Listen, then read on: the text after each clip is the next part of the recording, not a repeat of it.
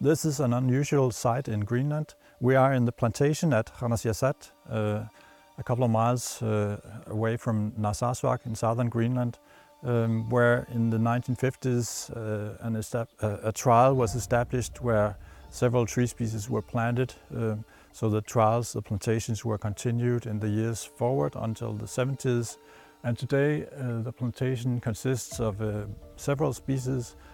Uh, we have larch from Siberia, we have uh, pines from North America and different kinds of spruces as well as some willows.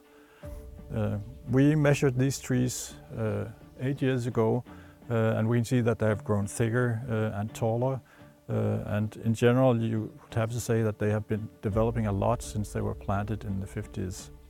So today what you see here is a closed forest, a very big contrast to the open landscapes that exist around the plantation. Uh, just a few meters away.